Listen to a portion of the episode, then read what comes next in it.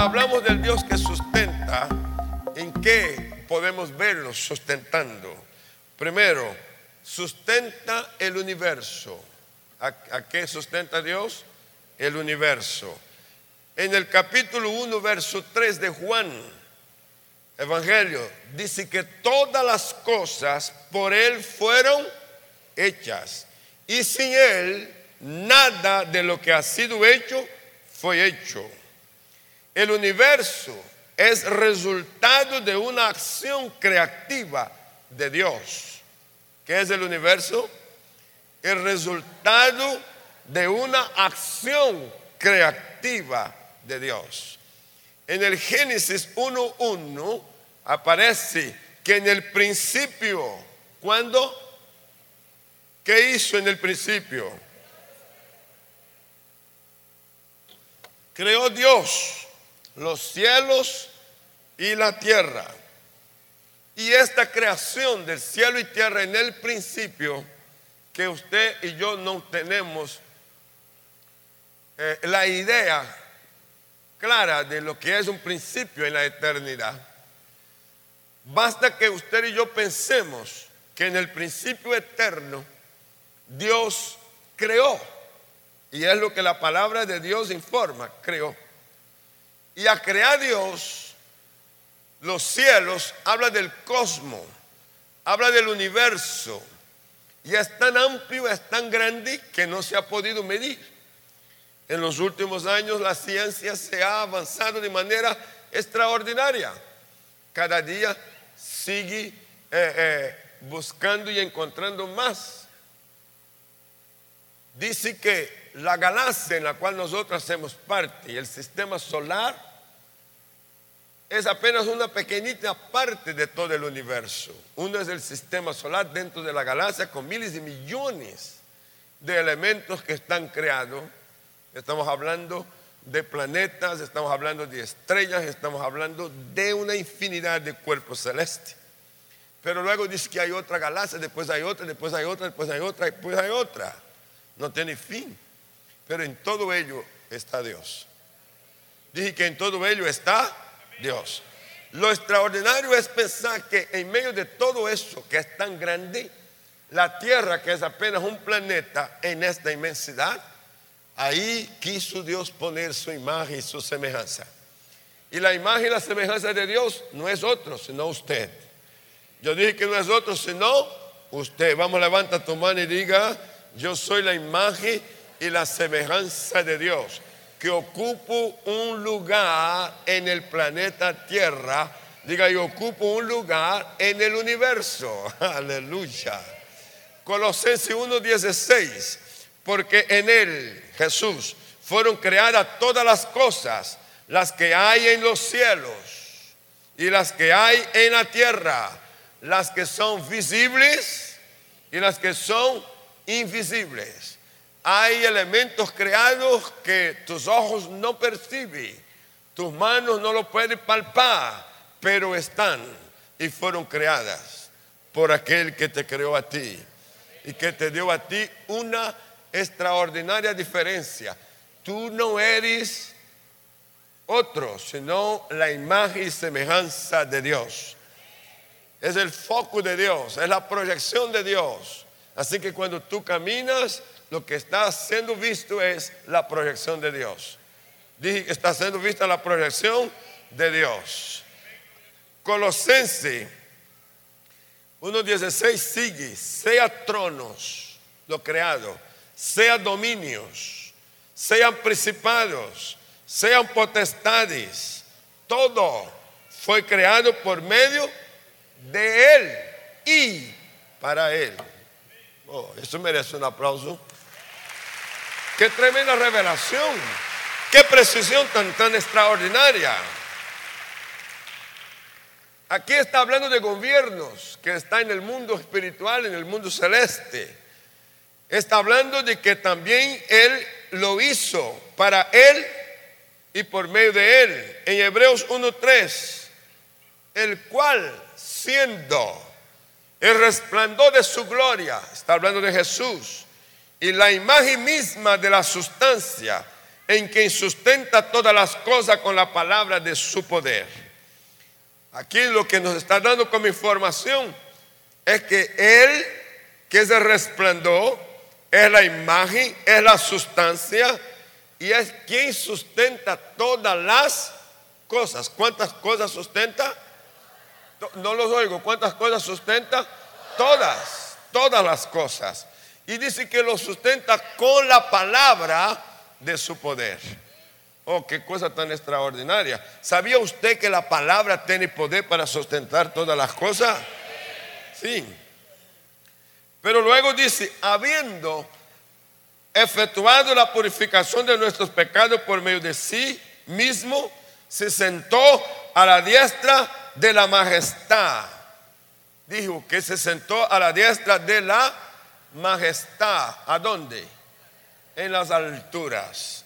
Y para que Él se sentara en las alturas, después de la obra hecha en el Calvario, después de haber descendido al sepulcro, después de haber levantadose de la tumba, sabe, no fue solo sentarse allá, está sentado allá y tú tienes un lugar reservado con Él. Porque Él te mira, te miró desde el polvo a donde estabas, del muladá a donde estaba, y te levantó de ahí y no te dejó vagando en el medio, te puso en las alturas sentado con los príncipes de su pueblo. Levanta tu mano y diga, mi lugar no es abajo, mi lugar es en las alturas. ¿Cuánto da gloria a Dios por eso? ¿Cuánto da gloria a Dios por eso? Dos, Él sustenta la vida. ¿Qué es lo que hace Él? sustenta la vida. ¿Cómo sustenta la vida? Desde el principio. En el Salmo 139, versículo 16, dice, mi embrión vieron tus ojos y en tu libro estaba escrita todas aquellas cosas que fueron eh, luego formadas, sin faltar una de ellas. Mm. ¿Sabe que en este, esa, transcripción esto que fue puesto en el libro no fue puesto por una notaría. Ahí no es que un juzgado lo dijo, bueno, póngalo ahí, díctelo ahí. No, esto es en el cielo. Dije que esto es en el cielo. No, déjeme bajarme. Porque quiero verte a ti, quiero ver tus ojos. Escúcheme. ¿Sabe lo que está diciendo? El Señor está diciendo que los ojos es el salmista, dice, mi embrión, vieron tus ojos. Así que Dios está mirando, aquí está mirando, está mirando el principio de la vida. ¿Está mirando qué? El principio de la vida. Y en, en mirar el principio de la vida, te miró a ti y dijo, Él va a tener piel morena ojos castaño. Le voy a dar cabello negro, crespo, así, que se queda así. Le voy a poner unos dientes lindísimos, una nariz dobladita. No, no, dobladita no, afiladita. Nadie quiere nariz doblada. La única que quiere nariz, doblada y queda bonita es la negra, la hermana ahí. Eh, tiene la nariz así, torcidita. Si quiere, mírela. Pero al otro lo voy a poner con nariz chatico. No, no es eso. Dios, cuando te estaba formando, formó tu identidad. ¿Qué fue lo que formó? tu identidad. Levanta tu mano y diga, Él formó mi identidad. Eh, la forma del cuerpo no es la más importante. Lo, importante es que hay una identidad ahí que está formada. Y este nombre, ¿cómo te llamas? Luis Antonio. ¿Sabe Luis Antonio? Este nombre denota todas las cualidades que trae tu identidad. Todas.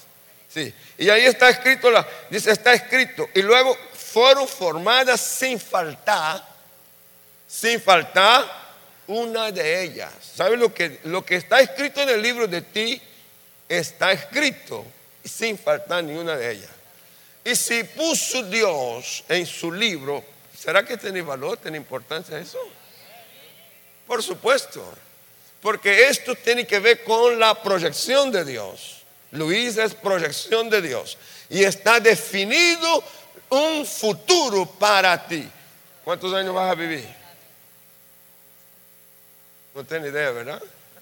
Pero aquí dice hasta el último, hasta el final de tus días. Mira lo que va a venir para ti.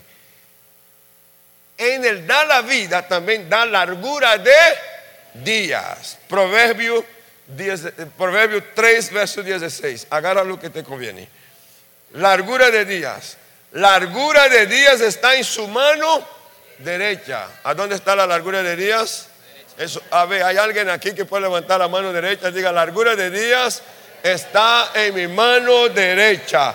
Pero no solo es que hay largura de días, va a vivir 100 años, 130, 140.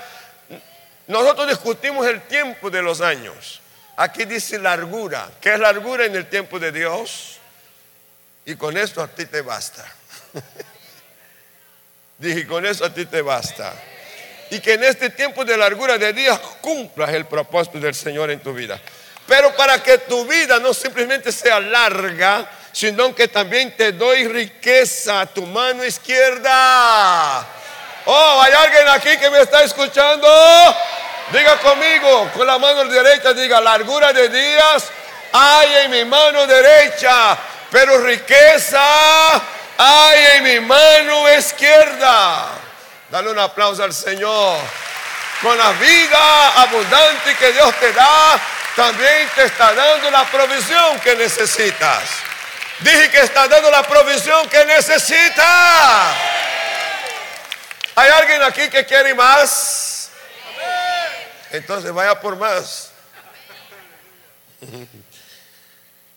Liberando de la muerte, para que viva larga vida, habrá liberación de la muerte. El incidente de la muerte, la persecución de la muerte, muchas veces está muy cerca. Y el propósito de Satanás es este, robar, matar y destruir. En este caso, a ti y a mí hay protección, que no morirás, sino que vivirás. Y si Dios te guarda a ti, es que las promesas de Dios en ti sin cumplir te preserva. Yo dije que te, que te preserva. Vivirás y nadie te podrá tocar. Mira lo que aconteció. Hechos 28, versículos 3 al 6. Entonces, habiendo recogido Pablo algunas ramas secas, las echó en el fuego y una víbora, oyendo del calor, se le prendió en la mano. Cuando los naturales vieron la víbora colgando en su mano, se decía unos a otros, ciertamente este hombre es homicida, a quien escapado del mar, la justicia no lo deja vivir. Ellos sabían que esta víbora era venenosa y la forma como mataba era rápida, con una reacción en el cuerpo, hinchándolo. Pero él sacudiendo la víbora en el fuego, ningún daño padeció. Ellos, ellos quienes, los que estaban en la isla, los nativos, esperando que él se hinchase y cayese muerto de repente, mas habiendo esperado mucho y viendo que ningún mal le venía, cambiaron de parecer. Wow. Yo quiero avanzar con eso hay gente que va a cambiar de parecer contigo. Mm. Hay quien está esperando tu caída. Hay gente que está mirando diciendo, bueno, aquí ya se desplomó él, se desplomó ella y se va a quedar esperando. Dice que va a quedar esperando. Sí. Dice esperando mucho tiempo. ¿Cuánto tiempo? Mucho tiempo. Creo que estoy profetizando. Tú no quebrarás económicamente. Tú no caerás en tus finanzas. Tú no vas a perder tu estatus. Tú no vas a perder tu salud. tú no vas a perder tu ánimo, tú no vas a perder tu esperanza, tú no vas a perder el lugar que Dios te ha puesto. ¿O oh, hay alguien aquí que está escuchando eso? ¿Y qué fue lo que pasó? A ver eso, cambiaron de parecer. Y a cambiar de parecer, ¿qué fue lo que vieron ahora? Un Dios. Dice, Él es Dios. Él es un Dios. Y no es raro. Porque Pablo es la semejanza de Dios. Es la imagen de Dios. Levanta tu mano y diga, en cualquier ataque satánico, en cualquier ataque que venga contra mi vida, contra mi salud, no podrá tener efecto porque yo estoy protegido bajo la palabra que me da derecho a vivir y vivir la vida que Dios ha diseñado para mí. Mm. Sí. Ahora, tercero, sustenta la familia. ¿Qué es lo que sustenta? La familia. ¿Cómo sustenta Dios a la familia? Haciendo pacto de protección. Dije que haciendo pacto de protección. Y en este pacto de protección, Génesis 6, 18, más estableceré mi pacto contigo y entrarás en el arca. ¿Quién va a entrar en el arca? Tú, tus hijos, tu mujer y las mujeres de tus hijos contigo. Entonces habló Dios a Noé diciendo, pasado ya el diluvio, la tierra iba a ser castigada y Noé es justo. Si la palabra que Noé es que justo.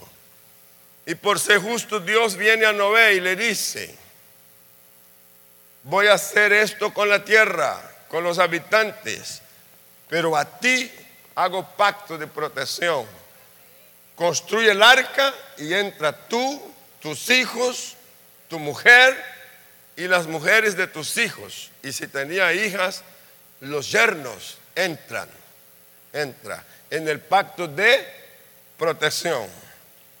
Y cuando termina el diluvio, que pasa más de un año, cuando las aguas bajan, la tierra está libre, está limpia. Entonces la orden de Dios dice, habló Dios a Noé diciendo, sal del arca, tú y tu mujer, ¿y qué más? Tus hijos y las mujeres de tus hijos contigo. Sigue Dios prestando atención en todo el núcleo familiar. Dije que Dios sigue prestando atención a qué? A todo el núcleo familiar. Voy a volver a poner un ejemplo que otro día lo tomé acá. Lo que está diciendo esta escritura entonces es, la promesa de protección con el pacto es sobre quién?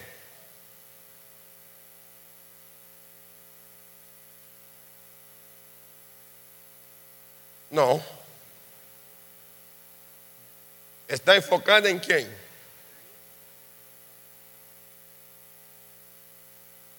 Volvamos al texto de nuevo. ¿Habló Dios con quién? Entonces está enfocado en quién? A Noé. A Noé. Pero Noé, que es el propietario de la promesa compacto, tiene familia. Ahora la promesa se extiende a sus generaciones. ¿A quién se extiende? a sus generaciones. ¿Quién es la generación? Hijos, mujer y luego las esposas y los esposos de sus hijas. En este caso, son personas que no tenían parte con la familia y pasó a tener parte después que hubo aceptación, en este caso matrimonio. Aquí, aquí tengo una madre, es, madre con una bebé. ¿Cómo te llama a ti? No. Tengo a Andrea Betrán. Y ella está bajo promesa, pacto de promesa. Y ella tiene una hija, Gabriela. La bendición que está sobre Andrea ahora está también con quién? Con Gabriela. Por derecho de herencia. A ver, ¿por derecho de qué? De herencia. Pero Gabriela crece. Y mañana Gabriela se enamora. La persona que viene, ya la mamá se puso preocupada acá, dice, se va a estar casando a mi hija tan temprano. Viene la persona que va a ser esposo de Gabriela. Posiblemente el esposo de Gabriela tenga también cobertura de pacto. Y pues, posiblemente no. A Gabriela aceptar a él y Andrea con su esposa aceptar a la persona que entra inmediatamente hace parte de la cobertura. ¿Aló? ¿Hace parte de qué? De la cobertura. Esta cobertura ahora es para tu esposa, también para tus hijos y para la decisión que tus hijos están tomando con tu consentimiento. Ojo, con tu consentimiento. Entonces entra a ser parte del pacto y está bajo protección. Si el que viene a Gabriela trae pacto definido, entonces aquí se va a unir dos pactos, dos fuentes que va a fluir. Si el joven que viene tiene pacto por ser el cabeza, predominará el pacto que está sobre él.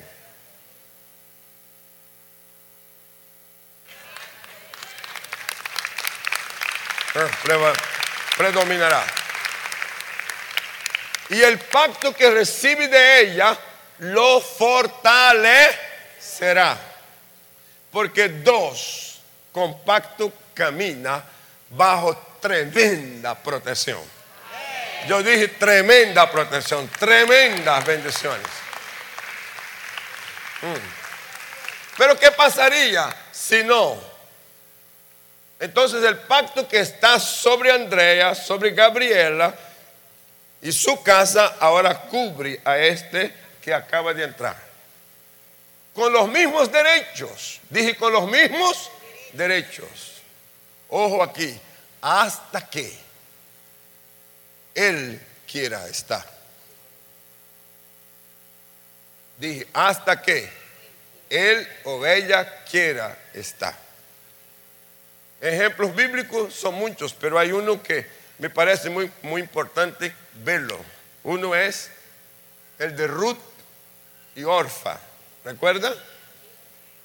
Estaban casadas eran, eran nueras de Noemí, mujer que tenía pacto. Pero Orfa, quedando viuda como, como Ruth, decidió irse. Me voy. Salió. Ruth dijo, no, yo me quedo. Y elijo que tu Dios es mi Dios. Y que tu pueblo es mi pueblo. Y esta declaración de Ruth la mantiene en el pacto, sin reserva alguna, porque Dios no es mezquino. Yo dije que Dios no es mezquino. Y por cuanto no es mezquino, a Ruth terminó entrando en la línea mesiánica. Cuando usted está leyendo Mateo, encuentra Ruth, aparece como madre y luego aparece como bisabuela de David. Nada más. Una moabita entró. Yo quisiera con eso decirte, tú tienes que entender en qué línea de pacto estás. Tienes que entender en qué línea de cobertura espiritual estás. Porque aquí estamos hablando de lo biológico con lo espiritual. Pero luego también viene lo otro, que es la línea espiritual ministerial. Y me atrevo a volver a recordarte, este altar es un altar con promesa. Y es un altar compacto. Y un pacto no común, es un pacto que envuelve familias, que envuelve ciudad y que envuelve la nación. Wow, me parece demasiado grande, pero es así. Así que si puedes entender que estás dentro de una línea extraordinaria, podrás disfrutar de toda la protección que el pacto tiene. ¿Cuánto pueden dar gloria a Dios por eso? Génesis 8. Entonces salió Noé. ¿Cómo salió Noé? Y sus hijos, su mujer y las mujeres de sus hijos con él. Todos los animales y todo reptil y toda ave, todo lo que se mueve sobre la tierra según su especies, salieron del arca. Mire el comportamiento de Noé. El hombre responde a Dios ¿Cómo responde a Dios? Levantando altar y ofrenda a Jehová.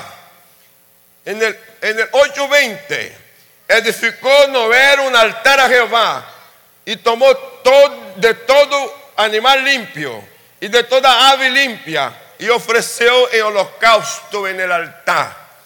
Pregunto, si la tierra está vacía, ¿no serían estos animales la garantía de sustento para la familia? Sí. Sin embargo, sin importar la amenaza que podía ser estar en una tierra vacía, sin siembra, sin alimento, solo lo que traía del arca, Noé dice, yo voy a garantizar lo que Dios me acaba de dar. Y yo voy a demostrar mi gratitud por haber librado mi vida, mi casa, mi familia, mis generaciones. Mm. No, este aplauso no sirve. Ay, este aplauso está mejorando. Mi alma alaba al Señor. ¿Qué fue lo que hizo Noé? Noé dijo a Dios, Estoy agradecido por la protección. Diga conmigo, estoy agradecido por la protección. Estoy agradecido por la segunda oportunidad. Cuando termina de hacer eso, el hombre recibe recompensa por su fidelidad y gratitud. Diga conmigo, recompensa por la fidelidad y gratitud. ¿A dónde está la fidelidad y la gratitud de, Noé? Por supuesto, cuando él entrega al Señor este, e, estos, esta ofrenda. Pero a entregarla, mira lo que dice Dios. Bendijo Dios a Noé. No te escucho, quiero que me acompañe. Bendijo Dios a Noé. ¿Y a quién más? Y a sus hijos. Y les dijo, frutificar y multiplicar y llenar la tierra. Y el temor y el miedo de vosotros estarán sobre, sobre todo animal de la tierra y sobre toda ave de los cielos y todo lo que se mueva sobre la tierra y todos los peces del mar en vuestra mano son entregados. Todo lo que se mueve y vive os será para mantenimiento así como las legumbres y plantas verdes, o los he dado. ¿Los he dado? No los escucho, ¿los he dado? No les he dado nomás un poquito de boca chico. Mira, te voy a dar de los peces. ¿Sabe qué te voy a dar? Bagre. No, te voy a dar todo de los animales que están en el campo. Te los voy a dar unas raticas ahí, unos cují, unos cuyen. A ver, ¿usted conoce el cuy? ¿Ha comido cuy? No, no te voy a dar cuy, te voy a dar todo. Ahora usted es el que escoge si quiere comer chuleta, punta de anca, churrasco o quiere comer cuy. Es usted que decide. Todo. De los pescados, ¿qué quieres comer? ¿Bagri o pargo? todo. Diga conmigo todo. Mi alma alaba al Señor. ¿Será que yo estoy hablando al público correcto?